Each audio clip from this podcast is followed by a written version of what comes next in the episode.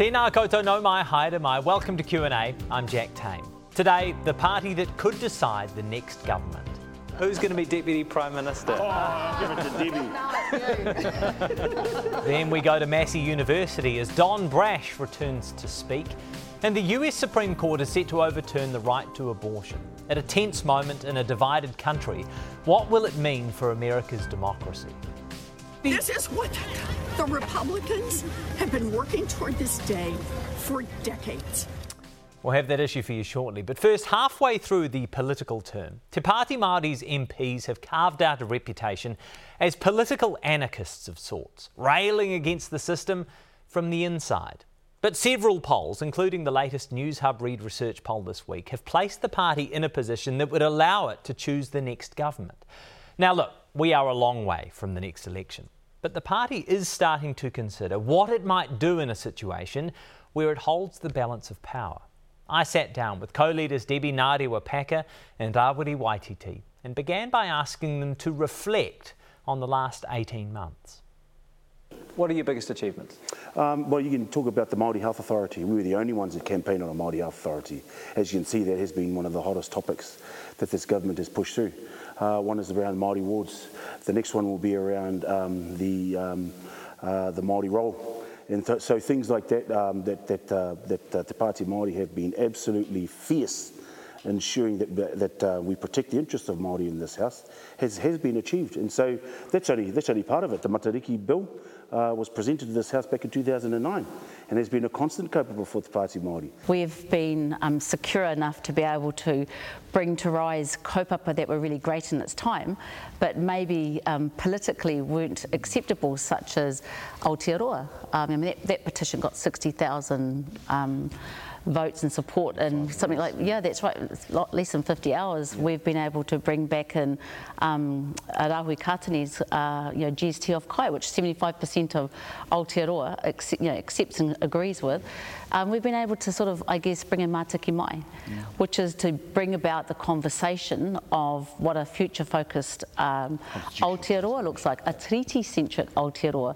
And this, this place doesn't get future-focused enough. Um, you know, we've been able to challenge this house in terms of the ability to be able to express ourselves in our own cultural identity. One, about not wearing ties and being able to freely wear taonga um, to be able to challenge the oath uh, to the Queen without acknowledging the tangata whenua and te tiriti o Waitangi. All of those things we have brought to light and we will continue to do. Has that mm. been more of a focus though? Because of those examples you listed, mm. DB, I suppose none of those examples have actually been codified in law as such. You might have been advocating for mm. them, but at times, watching from the outside, it's looked like your priority has been to agitate. Absolutely. I, I think you know, we have an, a generation now that don't want to continuously apologise for being raised to be tiriti centric, for being raised in reo, for knowing that our mātauranga Māori education, Māori health models work better. So um, it has been deliberate because we want to be able to achieve mana motuhake and remind ourselves um, of what we can do when we're aspirational politicians. And I think that's probably what the place doesn't do enough. Right. If, mm. if mana motuhake is the ultimate aspiration for Te Pāti Māori, let me ask this. Rawiri, who do you represent? We represent the, um, the desires and the ambitions of our people in, in this, in our, in our, on our whenua, regardless whether they vote for us or not. That's just democracy. Uh, but democracy doesn't belong to us that belongs to a westernized system. Uh, the system that does belong to us is, is Maramotuhake and Tino Rangatiratanga. And we re represent everybody, uh, all the iwi across the country that, that have a desire to achieve mana motuake and tino rangatiratanga. Do iwi Pākehā? Oh, absolutely. Tangata so tangata tiriti are absolutely, absolutely part of that conversation. The tiriti o Waitangi secures a life for tangata whenua and tangata tiriti here in this country. There's a really interesting distinction that I've noticed in some of the language you use around these conversations, and that's that you don't talk about tangata Pākehā, you talk about tangata tiriti. Tangata whenua, mm. tangata tiriti, and tangata Pākehā are off to the side. Can you just explain that to me? Well, um, it's not based on race. It's actually based on uh, um, a description of who we are. And so tangata whenua are people who are born of this, of this land. And so Māori as indigenous peoples are, are tangata whenua. Tangata tiriti are those who have been that have a relationship with tangata whenua through te tiriti o Waitangi. And that's a healthy, it's, it's, it's, a, it's a, an accepting relationship uh, that I believe is, is still growing, uh, I believe is, is, is still being honoured. But I, I see that generation coming through now. I've, I've dubbed them Gen T. So uh, you've got Gen Y, Gen Z, you've got uh, millennials, but I've dubbed, dubbed this generation Gen T, Generation Tiriti, mm. uh, who I believe will move this country to a system that's more equitable and equal towards a Tiriti-centric Aotearoa. I want to ask about co-governance. And what has been interesting to me in the co-governance debate, and you're laughing already, Asita, yeah. is that Te Pāti Māori appears to have taken, at least publicly, a bit of a back seat in some of the debate. Have, have I misread that? Oh, no, you haven't, um, because co-governance isn't something we've campaigned on. Um, but I, I, I'm trying to understand what co-governance is and where the co part of it is. Uh, we understand what governance is, and it's a promise in, the, in, in Te Tiriti o Waitangi around kāwanatanga. Mm. And so we understand that. The co part of it is, is an interesting thought, and I think if I look at Article 3 of the Te Tiriti o Waitangi, where, we, where there was a promise of equality, I think that's where co governance sits, where we can make those equal and equitable decisions for a greater nation, Te uh, Tiriti centric Aotearoa. Um, the other part of that, though, is we've just spoken about is mana motuhake and tino rangatiratanga, which I believe sits in Article 2, uh, which is the promise of uh, our full, exclusive and undisturbed rights to our, our, our land, our fisheries, our forest and our taonga. And so all of those things are, are, are something not to be afraid of, but something to accept and something for us to be excited about in terms of a brighter future for our tamariki mokopuna. What does co-governance actually mean to you? I think I think it's um, a language that has come about because it's suggesting the movement from uh, mono to partnering. And I always think about um, what the late Moana um, Jackson said is that te tiriti is something to be honoured, not settled. So I, um, and I think that's the context of the discussions. And you can see a very um, minority um, group are quite frightened by movement to the partnership. Um, we come from a relationship where actually, uh, as Article 2 indicated, we, uh, our rights and interests um, were recognised pre-colonisation and um, that's the state we would have been in advance had our natural development not been interfered with. So I think uh, it is a, about varying degrees. I think we've taken the general view that it's a step in the right direction. Mm. And, and I guess when it comes to the debate, and, and some horrific debates going on, they are more about the fact that we're moving from mono to a partnering relationship, and that's what's frightening some of the those that are agitating. Well, I'm not sure if, if you're referencing ACT, but David Seymour says that co-governance is not democratic because it breaks with one person, one vote. Now, so uh, I note that Willie Jackson says, well, democracy has changed, that democracy is more nuanced. But what do you think, Rawiri? Is co-governance strictly democratic? Um, I, I, don't know, because those, like I said, I, I, I, tend to stay away from those words because they're actually systems that don't belong to us. Mm. And they're not systems that, um, that I want to uh, advocate for because it actually works against what Mana Motuhake and Tino Rangatiratanga is and actually what the Treaty of Waitangi promised. That's really interesting, though. So you're saying that democracy as we think about it is not necessarily consistent with Tino Rangatiratanga no, well, as promised. Well, it's right. the tyranny of the majority. Yeah. And that's how it works in this country. And so um, minority groups like, like Māori, um, like our rainbow communities, like our disabled communities, have all felt the wrath of democracy, which is the tyranny of the majority. But the other side about it is too, it's a state of privilege. So, yes. for example, 2% um, can have 40% of the wealth of Aotearoa. Mm. They can buy democracy and suddenly become well, not suddenly, and are the majority voice. So we need to be really mindful of um, the, the being of democracy. The democracy, if we talk about Aotearoa, is here by Te Tiriti. This parliament is here by Te Tiriti, and I think that's where um, we see that. And there is, is it nuance, or is it just actually been pono and tika in returning to what you know is constitutionally correct here? What you are essentially saying is that mana motuhake and tino rangatiratanga will never be achieved in a one person, one vote democracy? Well, let's tease that out. What does that, what does that actually mean? One person, one vote democracy. Uh, what does that mean in terms of the collective view? And so Māori were very, we were, we were collective, we were, we were collective people. Um, those decisions, uh, you, may have, you may have had a chief of a hapu, but he never made those decisions by himself. That was made by the people who uphold uh, him to be their chief. And so chiefs didn't go out and make those decisions. Those were made by the people. And he was to be the one that, um, uh, that uh, expressed the position of, of his hapu. And so um, this one vote, one person takes away the, the, um, the communalism and the, and the hapu, the haputanga uh, that our people operated under. But I think there's an assumption also, if we were to tease this out and have that discussion about what transformational or constitutional um, transformation looks like in Aotearoa, there's an assumption that the next generation don't want to uh, live balanced and live equally under Te Tiriti.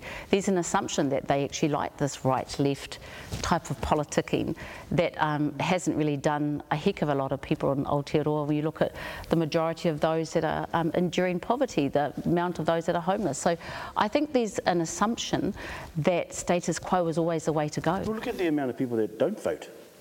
And so the one man, one vote actually is not. Well, they have an option to. And the system doesn't work because it's not inclusive of those uh, who don't understand that system. But and look so at some of the parties. Look at some of the parties, yeah. and you look at so you look at uh, our population, seventy percent are under forty, and they're looking just. I'm not mentioning names, but one party they all look the same. Change is coming, and we just need to be open-minded about that. And we're lucky in Aotearoa because we have Te Tiriti, and we have a really strong indigenous um, way of being in Aotearoa. The criticism ultimately from uh, people who oppose co-governance is that uh, a population less than 20% of all people in Aotearoa will have enshrined in law representation of 50%. So a disproportionate level of representation relative to their population. It's already enshrined though, really, isn't it, Jack? It's already, the treaty already exists. Almost. This is it. So this is my ultimate question. Hmm. If, if we are to realise Te Tiriti yeah. as you interpret Te Tiriti, yes. David Seymour's idea of democracy is inconsistent. It's impossible. Well, it's, it's, it's an obsession with numbers and not an obsession with the actual contract and the words that are in the treaty. It's, it's simple. Um, but it's nothing to be afraid of. That's right. That's it's, it's really something to, point. to embrace. Yeah. Um, and so we can get caught up with numbers. Uh, you know, if we got caught up with numbers in 1840, Māori were around 90 to 100,000 strong and um, the, the, early um, European settlers was about 2,000. And so democracy didn't work then, did it? Uh, but they used laws around land ownership to vote and all that type of stuff, which actually cancelled out many of our people from participating in the westernised democracy. And so let's have the adult and mature conversation about actually what does a Tiriti Centric Aotearoa look like? How do we honour that treaty? And how do we show the rest of the world what a great nation looks like based on uh, a promise to each other? After the break, what will Te Pāti Māori do if it holds the balance of power?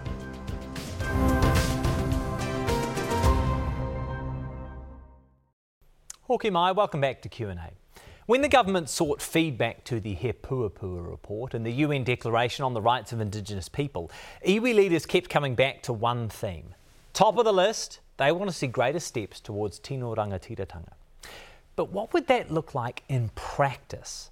I took some of the proposals from the iwi consultation and put them to Te Pāti Māori. Would you support a Māori education authority? Absolutely. Absolutely. Would you support the abolition of prisons? Absolutely. A by Māori for Māori um, kaupapa must happen.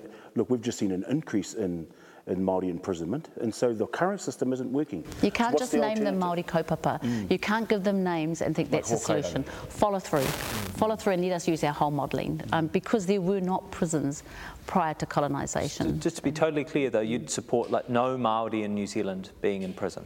Yeah, I'd love no Māori to be in prison. No, no, no, no, but, but I think we all would. I think We all would. I see what you're doing here. No, to be clear though, you, you support the abolition of prisons for Māori? We, we support the abolition of the current prison system in, in Aotearoa because it's not working. Um, the, the, punitive uh, uh, approach that this country takes on many of our people um, uh, is, is, is not working. And so we need to look at a by Māori for Māori approach. What does it look like? We need to go back and, and, and talk to, uh, to our iwi leaders about what a mana motuhake and the tino rangatira approach looks like uh, when we're dealing with our whānau. Waiho mā te whakamai patu i te tangata is a, is a common uh, whakatauki that we use in, in, in Māoridom, and there's no better way of achieving that but through your own people. There was an interesting change in kawa at Wanda Jackson's tangi.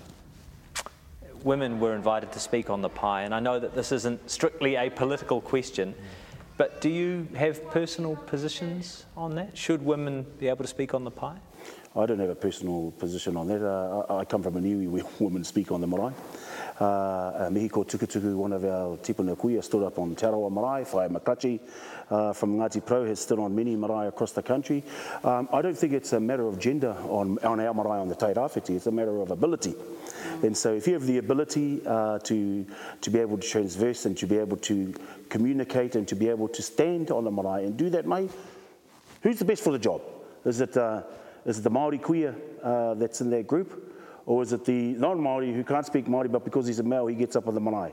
Um, so it's always been about ability for Te Tai Rāwhiti. I don't know about any, I'm not going to speak for any other iwi, uh, but that's, that's my position. I have got no problems with it. Um, if my nanny before me, uh, Auntie Eri Tana Tāwhiwhirangi is in the crowd, and, um, or Nader Clavish or anybody like that uh, that um, believes they have something to say, I, I believe they should take to their feet and say it. Hmm. And, and for us, I mean, our wahine are um, first kai karanga, pau, um, poi, and so there's a, a whole lot of ways that each um, are doing.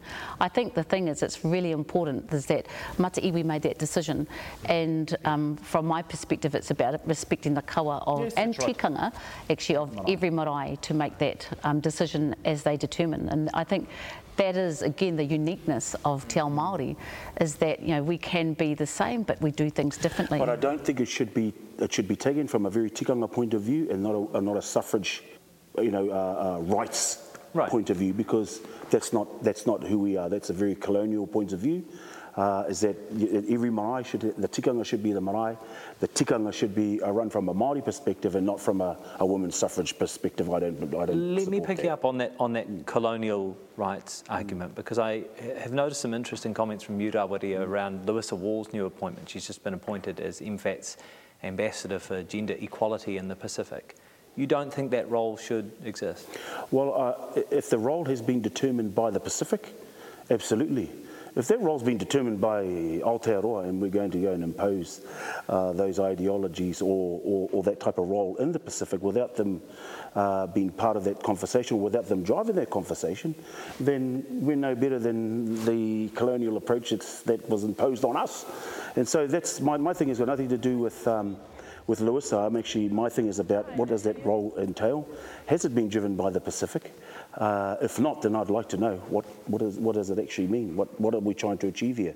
And what will it do for the Pacific in terms of um, uh, uh, their ambitions in that particular space? Because it could, in, in, it could um, interfere in their own tikanga uh, um, in, in regards to the way they do things in, over there. So I understand when I go to the Pacific who the mana whenua is. They understand when they come here who the mana whenua is. And that's the relationship we have with our tangata moana relations. I know it's a mistake to put too much weight in the polls, but three, oh, look at you laughing already. You're loving it, aren't you? Okay, then, Rawiri, I'll, I'll ask you this. Who's going to be Deputy Prime Minister? Oh, I'll give it to Debbie.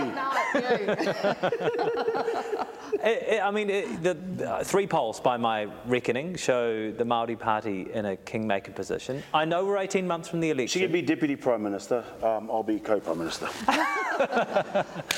Oh, look, I think, I How would you approach that role? Uh. That- oh, the, the role. The kingmaker role. Oh, oh okay. Oh, sorry, I thought you meant oh, Kingmaker, right. the queenmaker. Oh, queenmaker, yeah. Mm. Cool, okay, no, let's go back then. I was joking, but you're not. Do you No, no, think? no, I am Do you, joking. no, no, no, no, no. Do you? I mean, would you? Would you? If you were in a kingmaker position in 18 months' Queen. time, would Te Pāti Māori seek a deputy prime minister position? Oh, I, I don't know what the positions are, um, but we, we don't have ambitions to be to do that. We, we are here because we are a kaupapa-driven party, and so um, if our if it sits well with our kaupapa to be one of those positions, um, at the moment opposition seems to be the the best way to push our kaupapa, Right. Uh, because you're not actually. Um, in the government Yeah. Is that you're sitting in opposition, being able to advocate fiercely and unapologetically, uh, then um, we'll allow our, our people will probably make that decision for us. We must focus on being here and growing the movement um, in the long term. And I think that's what's where our heads are at. And you asked the question before, is it deliberate that you haven't engaged at this sort of micro level? And it is because we experience what it's like not to have Te Pāti Māori in here for a term. Um, and we live out there and see the desperation um, and also the passion for opportunities, the passion to reach our full potential. So we have to stay focused on achieving that desired mana motuhake, which is that 50-50. Um, so, you know, we've seen the polls and we sort of have a bit of a giggle at each other, uh, you know, sort of sitting there thinking they probably wouldn't let Rawiri bring in fish heads and, um, you know, and rotten corn if, if um, he has a role like that. But, you know, I guess the, the reality is um, that we've got our um, feet very much on the ground and very, very focused on the bigger picture, bringing more in and um, growing um, and being more, yeah, more connected and more significant for our rangatahi who are coming through with big issues. You and I took a stroll in Hauauru uh, just before the last election, and you told me at the Yeah. time, Wanganui. you told me at the time you wouldn't work with the National Party. Has that changed? I look, I, I, um, I actually did a speech last night. I hope you listened to it, uh, about the Pae Ora legislation. did you? Are you sure? about the Pae Ora legislation, and there, um, there has absolutely got to um, be a relationship with those who don't subjugate um, um, Maori, who don't um, race bait, who don't sit there and um, support policy that are going to be at the detriment of not only our ability to advance but our ability to survive. You know, so when you see a party that is having problems with a legislation that will be towards a solution of us stopping from dying seven years earlier than everyone else, then I would have extreme difficulties in being in any relationship, more or less a conversation, because I cannot gather how somebody would refuse any other human beings that, but specifically their tangata whenua. So um, I think know, we've been really um, bold now in pushing back and saying we have to call this out, and there's no way that we would ever be able to um, be in any relation. It doesn't matter if they're blue, green, yellow, orange. And it's not just ACT that are playing into that game at the moment. We've got a party like, uh, not national, we've got a party like ACT that comes out and then goes to fundraise off the fact that they don't want to party Māori and they don't want a tangata whenua voice. It's like, you know, so ask yourself. This is the depth of, um, of politicking and the desperation of politicking at the expense of tangata whenua, offering no other solution You feel like you have been effective in opposition by agitating against the system, by agitating against democracy. But if in 18 months you find yourself in a position where you can decide the, st- the structure of the next government, there is massive potential, there's massive opportunity there. What might New Zealand look like if you're in a position to advance your kaupapa through being part of the next government? It will look closer to moving towards a Tiriti Centric Aotearoa. And so the relationship that we broker with whoever is fortunate enough to have Te iwi Māori sitting at that table, having those discussions, uh, will, will, um, will not not only be privy to something that's absolutely brand new, uh, it's not going to be a confidence and supply coalition type. This will be a Tiriti centric uh, kaupapa um, that we will be uh, advocating for, but to ensure that, um, that it is fair, just, equal, and equitable for all, not just for tangata whenua, but for everybody that the treaty promised. Rawiri Waititi and Debbie Ngarewa Packer. Coming up, why is it that one of the most contentious political issues in New Zealand right now is the introduction and funding of cycleways? Yeah, cycleways.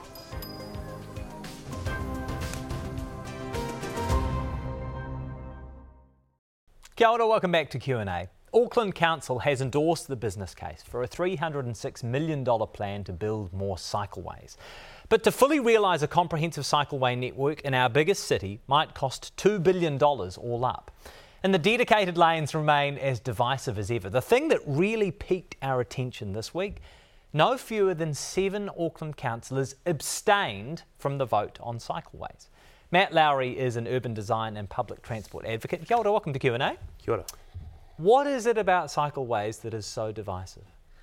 Uh, I think that people are just scared of change often, and so we think about the the cities that have changed over time, and, and we think of the likes of Amsterdam and and, and Copenhagen, and think that you know we can't achieve those. But if we look back 50 years, they were like Auckland was now. They have car, cities congested with cars, and they made a choice to change it. And change is hard, and um, yeah, some people don't want it, and particularly those councillors that, that abstained, I think, are trying to, to appease those voters as opposed to looking for the future and trying to build a, a better city. Uh, I want to talk about the abstentions just a little bit more because what fascinates me is the political process and some of the tensions in the political process. So there were seven abstentions in total. Now, to be clear, the two independent Māori statutory board members abstained because they said Māori had not been sufficiently consulted uh, with this proposal. But there were five other abstentions. What did you make of that many abstentions? Well, I, I think what that shows is that uh,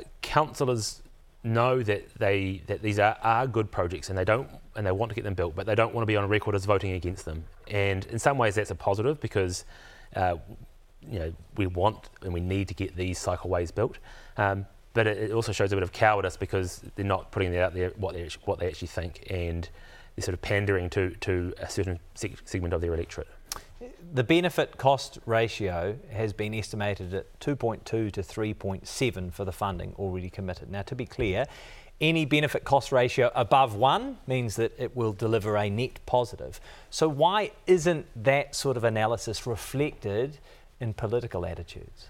Uh, well, we see that across the board where, where the benefit cost ratio doesn't really uh, comprehend you know, to what we see with being delivered. And so, um, the government are currently delivering a large package called the New Zealand Upgrade Program, includes a large number of, of motorways. So, for example, the, the, one of those projects is Otaki to Levin uh, an expressway, and that has a benefit cost ratio of 0.2, and that was before the cost doubled.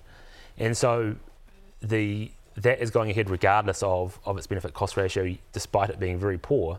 And the cycleways, which have a fantastic cost benefit ratio, and, and often these are very conservative figures as well for cycleways because we just don't have the good modelling to, to understand the impact of them. And uh, you, you, get this get, get political divisiveness that occurs that um, that tries and stops them. Is there an Auckland factor in this? So, transport makes up the second largest sector of our overall emissions profile after a- agriculture. And it's fascinating to look at the numbers of cyclists in Auckland compared to other cities. So, for example, in Auckland, cyclists make up 1% of commuter trips. In Wellington, it's 2.5%. In Nelson, which is a hilly city, it's 6.1%. What is it about Auckland? Well, Auckland is very geographically spread out. And there are a lot of people who, who don't live close to where they work and they or, or, they have long trips across town. And you know that's not necessarily that they can't live close to work. It's some might have you know their partner might might be somewhere else and they're trying to balance that.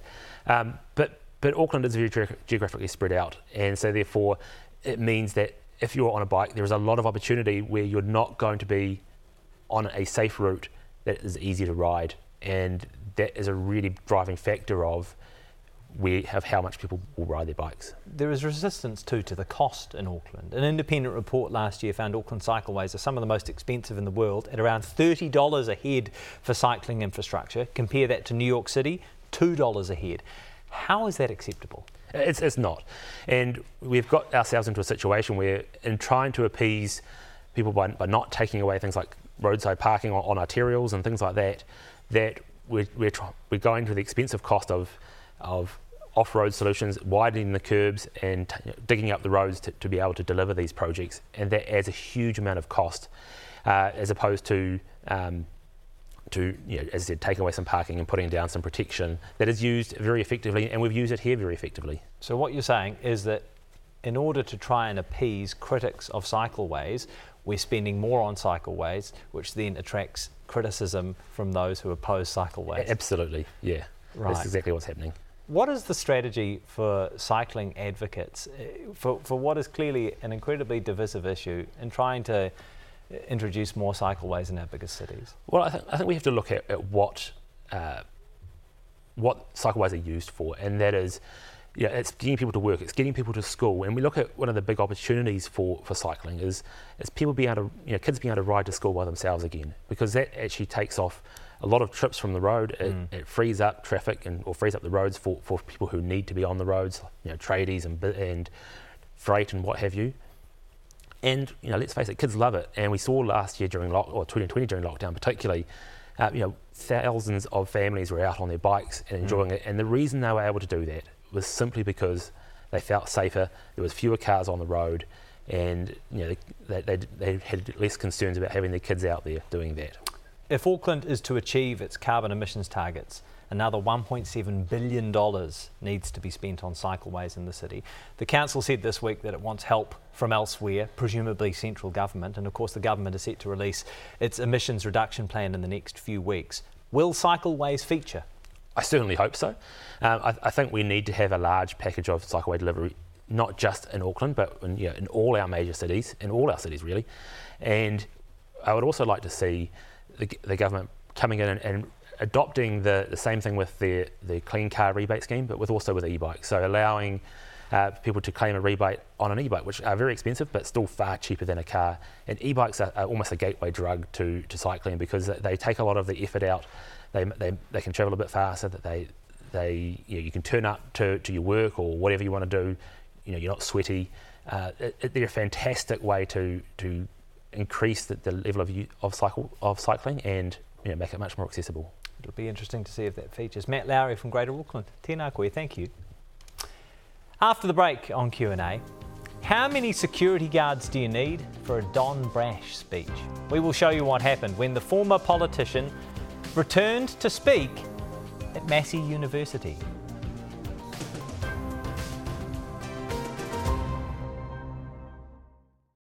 Kia ora te iwi, welcome back to Q&A.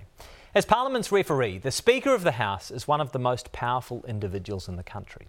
But usually, the person in that role keeps a pretty low profile. There's a good chance many voters have absolutely no idea who the Speaker even is. Once again this week, Speaker Trevor Mallard bucked the low profile convention. His office issued, stood by, and then rescinded trespass notices for several former MPs who appeared at this year's parliamentary protests. But of course, this isn't the first time Trevor Mallard has found himself at the centre of a controversy. Here's Connor Sterling. Trevor Mallard, a political scrapper living up to the name back in 2007. It's one of the most stupid things I've ever done in my life, and I really regret it. Punching Nationals Tau Henare in Parliament's lobby. I'm a minister, you know, I'm 53 years old, I shouldn't be acting like a stalker. A brutal performance also reflected in the debating chamber. Order. Well, I did Order. not make the comment. Well, the member will leave the chamber for the rest of the day. For not making a comment. Order. For goodness The member will not dispute the Speaker. Mr. Speaker, Order. sit down till I'm finished. Goodness sake. One of the most experienced MPs, the drama didn't stop when it came to being elected once he was immediately making his points of difference known, from babies in the House Honourable Judith Collins. Mr Speaker, thank you. to keeping a running tab on who was acting up. Who was the member who interjected then? Right, there's an additional question to the opposition. All the while, his fresh approach to question time ruffling opposition feathers. We're speaking to the point of order. No, there's no point of order. If the member wants a further supplementary, she can take it. If not, we'll no, move on. I'm leaving. what a waste. He singles me out. Uh, I just kind of think that it, you know, at some level it's got personal for him.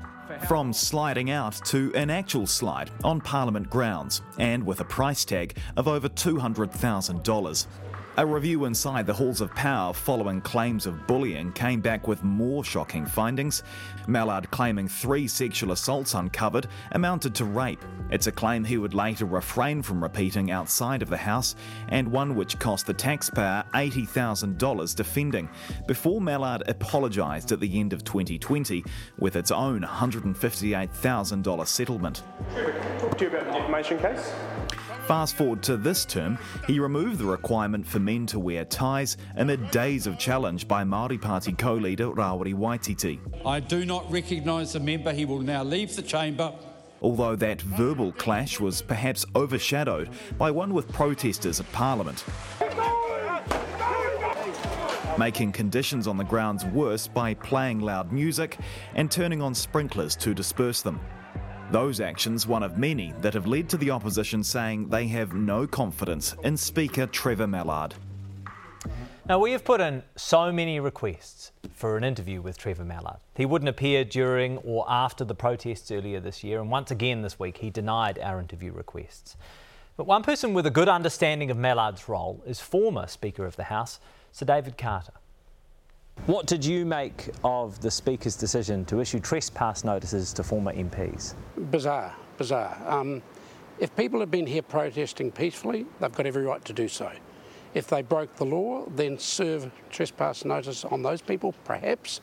But somebody like Winston Peters, a former Deputy Prime Minister who just happened to visit the protesters, for him to be issued with a trespass notice was just a nonsense. The Speaker said it wasn't his decision, it was the decision of other people in his office. What do you make of that? Well, I know that when I was there as Speaker, you were effectively the Minister of Parliamentary Service, and as Minister, he would or should have been informed of the decision. I noticed it was him that then claimed credit when the trespass notices were cancelled.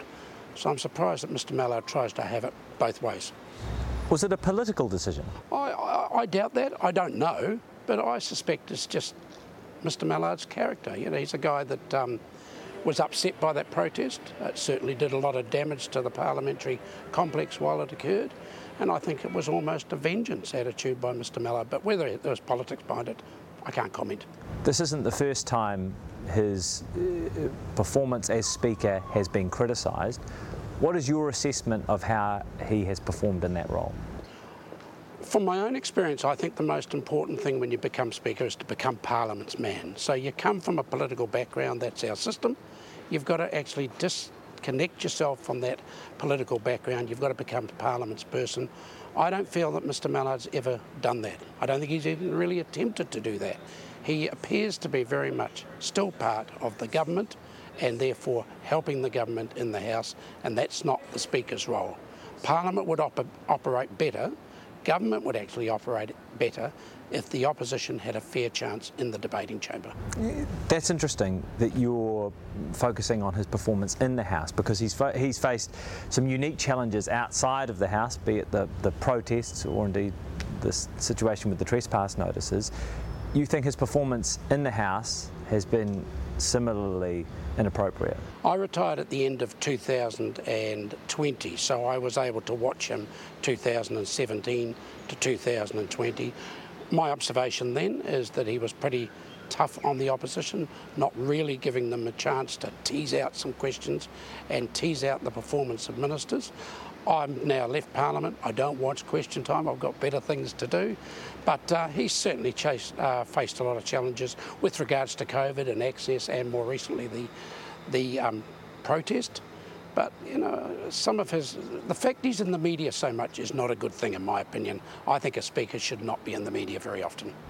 Although he's in the media, he's not in positions where he's interviewed very regularly, and I'm sure I'm not the only journalist who has sought interviews with the Speaker. Is there protocol around uh, the access the Speaker should provide to media and the interviews the Speaker should be doing? No. In effect, there is no textbook as to how you operate once you become Speaker. And I've watched, I think, six speakers in my time. Everyone has a different style. Mr Mallard certainly has a very different style from all the other speakers that I had the privilege of serving under, but there is no textbook. So if Mr Mallard wants to be involved in the media, that's his decision. If he wants to respond to some of the questions that have been raised over the last week, again, that's over to Mr Mallard. Sticking with the theme of a journalist with a gripe, the press release announcing the withdrawal of the trespass notices was published at 2:01 p.m. So one minute after the end of Bridge Run, which meant that journalists no longer had access to ministers for the day. Perhaps I'm being cynical, but is that timing consistent with the neutrality required of a speaker? And short answer, no, it's not. But he decided to do it at one minute past two, went into the House, of, was in the House by that stage, didn't want to take questions from the media. National has a motion on the order paper for a vote of no confidence in the Speaker, but says that Labor won't allow the debate to be had, holds the majority at the moment, and there's nothing the opposition can do. From a democratic perspective, is there a problem with that system? Should the opposition be able to bring a vote of no confidence against the Speaker? Well, they can put it down on the order paper as to whether it's progressed as then over to seeking leave, and any member can decline leave, so it's, it's probably not going to progress. At the end of the day, I think the Prime Minister's responsible. She became Prime Minister, she forms a cabinet, she effectively also uh, appoints the Speaker, though it is then voted on by Parliament. So she is the person who put Mr Mallard in this role. She has to satisfy herself as to whether his performance as Speaker is actually servicing, serving democracy properly, uh, giving the government a fair chance to show itself in front of the public, giving the opposition a better chance to show itself. And in my opinion, if you get a good, strong opposition, you actually get a better government and you get it delivering for the people of New Zealand. And that's what democracy is about. That was former Speaker Sir David Carter. If you want to contact Q&A, please kōrero mai. These are our main platforms. You can get in touch with us via email or you can find us on Twitter or Facebook. On the subject of controversial speakers, you might remember the controversy over Don Brash appearing at Massey University. Well, this week Don Brash went back and did speak on campus. Reporter Whena Owen was there. Security officers, police, and plainclothes dudes with earpieces. ETA 1600. We want to be free and on site, Dr. Don Brash. Well, that was a very uneventful arrival on campus. We've got a lot of security here today. Jonathan Ayling is the head of the Free Speech Union. Actually, everyday Kiwis are quite okay with us exercising our right to free speech, but uh, there's a very small portion of people who try and shut these things down, and it's just really not on. Back up to 2018 when Massey University shut Don Brash down. He was scheduled to speak. It was big news then, against a backdrop of the emerging culture wars. Trump was into his term, and far right crusaders Southern and Molyneux were about to arrive here. People took to the streets against racism. Don Brash eventually got to speak at Massey, but four years on, it's a different dynamic again. Basically, here because I believe in free speech. We also agree with what he says, and I'm Maori, so I'm, I do not find him to be racist at all, because if I did, I wouldn't be here. The former leader of the opposition, Don Brash. This was meant to be the third lecture in a free speech series, but last week AUT cancelled a talk that was to be given by Daphna Whitmore from Speak Up for Women. Why was it cancelled at AUT? Well, staff and students at AUT lobbied the administration to have us excluded two days before the event was held. But AUT told Q&A that although it recognises the right of trade unions to host meetings for their members on campus, an event planned by the Free Speech Union had been advertised as a university lecture, and as a result, AUT cancelled the room booking. So we changed it to a closed union meeting and they still shut us out. Now, one of their inclusion managers was a little bit um, more honest on Facebook and said, Look, the reason that this meeting has been cancelled is that some people believe Speak Up for Women is a hateful group. Freedom of speech, freedom to say. Back in Palmerston North, Dr. Brash has been challenged about his limits on freedom of speech. I get the impression that you're a free speech absolutist. So could you say the N word? The N word? Because you're saying that you can argue that black people are inferior to my earlier question. So can you say the N word if you're. I, I, I would not say the N word under any circumstances. I think it's an insulting word. So there are limits to free speech. Don Brash traversed a range of subjects misinformation, media control, and others with common themes the treaty, He Puapua, Three Waters, Mātauranga Māori. Do you know what mātauranga means? Uh, my knowledge of it, you mean? Yeah. Uh, very limited indeed. Okay. Uh, very limited indeed. You say on Hobson's Pledge, it is through knowledge and understanding that we can move forward as one. Um, I find that a bit of a contradiction as you have no knowledge and no understanding of Mātauranga Māori.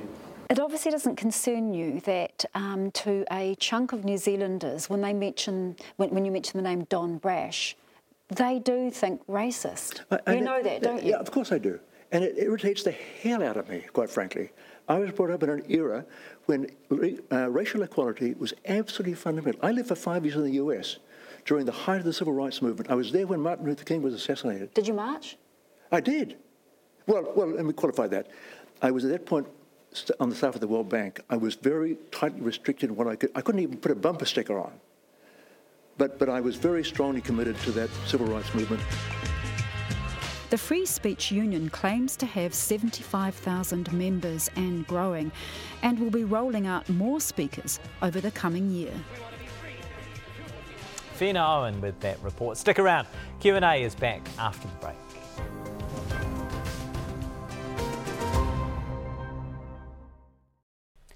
The US Supreme Court is set to overturn Roe v. Wade, the historic judgment protecting access to abortion for American women. But in a country already divided by hyper partisan politics, there's concern the decision could lead to widespread unrest. Andrea Grimes is a Texas based journalist who covers reproductive rights. Kia ora, Andrea. Thanks for being with us on Q&A. What was your reaction when you saw that draft decision? Yeah, thanks so much for having me. Um, my reaction to um, the Supreme Court draft was um, devastation, but not surprise. Um, I've been covering abortion rights and news in Texas and the United States for 12 years. Um, this is a path um, that the American right wing has been taking us down for decades. Um, they've been very open about their plan to overturn Roe, Ver- Roe versus Wade, to ban abortions by any means necessary. Um, we've known it's coming for a long time, but that doesn't make um, the the reality any less terrifying um, and the impact um, any less dismaying. We know this is going to disproportionately in, impact um, folks of color in the United States, low income people, um, and it's just really um, it's it's it's bizarre to to think about something becoming reality that folks have been scared of and preparing for for years and years and years. You know, it is extraordinary for watchers of the Supreme Court to see an opinion like this leaked to the media. What does it say about this issue in particular that this was leaked? Um, my goodness. Uh, I think it speaks to how, um, I think it speaks to how high touch this issue is for us. Um, you know, for um, the Supreme Court covers all sorts of controversial issues. Obviously, um, that is the nature of the work that they do, right? Um, to have this leak, um, and and you know, there's been a lot of speculation. Was it someone from the right or the left? Um, you know, I'm not sure that the actual nature of, of the origin is particularly important, um, but I think it shows the passion um, that people have to. Um, be right on this to, to get it settled right either way. Um and it's uh it's it's very bizarre. It was very unexpected. Um it's not unprecedented but it is unusual. Um and it and it does speak to um how um anxious the american people are i think to um figure out what's going on at the Supreme Court. It's it's such a politicized court now. Um, again, very bizarre, not a, not unprecedented, but really shocking. What's going to happen if this opinion is confirmed? If the opinion is confirmed, then there are 26 states in the US that are certain or likely to ban abortion care as soon as possible. Um, so those states are predominantly located in the South and the Midwest, and then Texas, um, and then sort of the upper West, West, Middle West. Um, so abortion access will um, persist in the coasts um, in the Northeast, um, in states like Illinois, perhaps, right? Um, but vast, vast swaths of the US are going to be wholly without clinical abortion providers. Um, some states will move immediately to ban abortion. They have what's called trigger laws that have been on the books, um, some for months and some for decades, um, that have said, you know, abortion will be banned here as soon as Roe versus Wade is overturned. Other states, it might take weeks, it might take months, but they'll move quite quickly. It's interesting, over the last couple of days, I've seen comments from uh, abortion access advocates saying that this decision would put America back 50 years. It would be like 1973 before Roe versus Wade was actually passed. But ju- just to play devil's advocate for a moment, a majority of abortions in 2022 are provided via pill form, aren't they? So, isn't there a possibility that women in states where abortion might be banned? Can still access abortion by getting abortion providers in other states to send them a pill? It, it is certainly a possibility. Um, there have been great advances in medicine since 1973. Um, medication abortion is an incredible innovation. Um, however, um, you know, we're we're not talking about going back to the coat hanger days. We fingers really, really, really crossed on that. That's why we're really trying to educate people about medication abortion in the United States. Self-managed medication abortion can be really, really safe. Um, but if people don't have the information they need um, on how the pills work, how best to use the pills, when folks shouldn't be using the pills, um, the pills are not indicated for every pregnancy. They can only be used up to a certain period, right? Um, so I think you see uh, the main concern um, with abortion by mail, medication mm. abortion by mail, um, I think also is that. Uh, we have no reason to believe that states um, where abortion will be banned will not seek to criminalize the import and use of those pills. Um, we've already seen attacks um, and attempts at prosecuting folks for um, uh, self-managed abortion. And uh, you know there are uh, something the biden administration might do they could attempt to um, make medication abortion better available by mail. It's banned in a lot of places already. Um, but that's going to be I, I don't think there's any reason to expect that a state like texas mm. is just going to sit there and and let folks um, receive this vital essential life-saving medication um, it's it's just it's not part of their mo. Well, that's right. I mean, Texas has already uh, introduced a, a bounty hunter style system uh, to, to try and restrict abortions so far. And I note that lawmakers in Louisiana are proposing that uh, anyone who tries to access an abortion might be charged with murder in the future. Uh, I was outside the Supreme Court in 2020 when Amy Coney Barrett was confirmed as a justice just days before the US election. It was a criticism at that moment and it's a criticism that continues. The US Supreme Court has become incredibly partisan, has become incredibly politicised. What do you think this draft decision says about the politicisation of the US Supreme Court? Um, you know, I think that it says that the um, long-term project of this politicization has been realized. Um, I, I, you know, I don't think there's any reason to think that um, some of the more conservative justices on the court, um, Clarence Thomas, for example, uh, you know, weren't put on the court to enact uh, to back conservative laws, right? Um, but I think that the um, Trump appointees on the court um, were put there specifically to overturn Roe versus Wade. Um, I think we saw um, that this question was on folks' mind during the confirmation hearings for those justices. Mm. and those justices uh, really waffled on that. They didn't want to give a straight answer to the question. You know, they relied on precedent, on stare decisis, saying Roe versus Wade is settled law. Um, but advocates knew we could read between the lines. We knew that those were smoke screens. Um, a, again, the, the right wing in the United States has been very, very clear about its goals to ban abortion by any means necessary. And they have achieved that. And it has really, um, it's shocking, it's devastating, and it's 100% expected. All right, Andrea. Thank you very much for your time. We really appreciate it. That Thanks is Andrea so Grimes.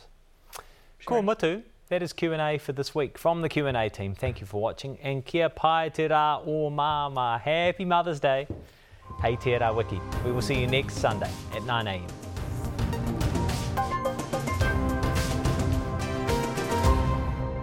Q&A is public interest journalism funded through New Zealand On Air.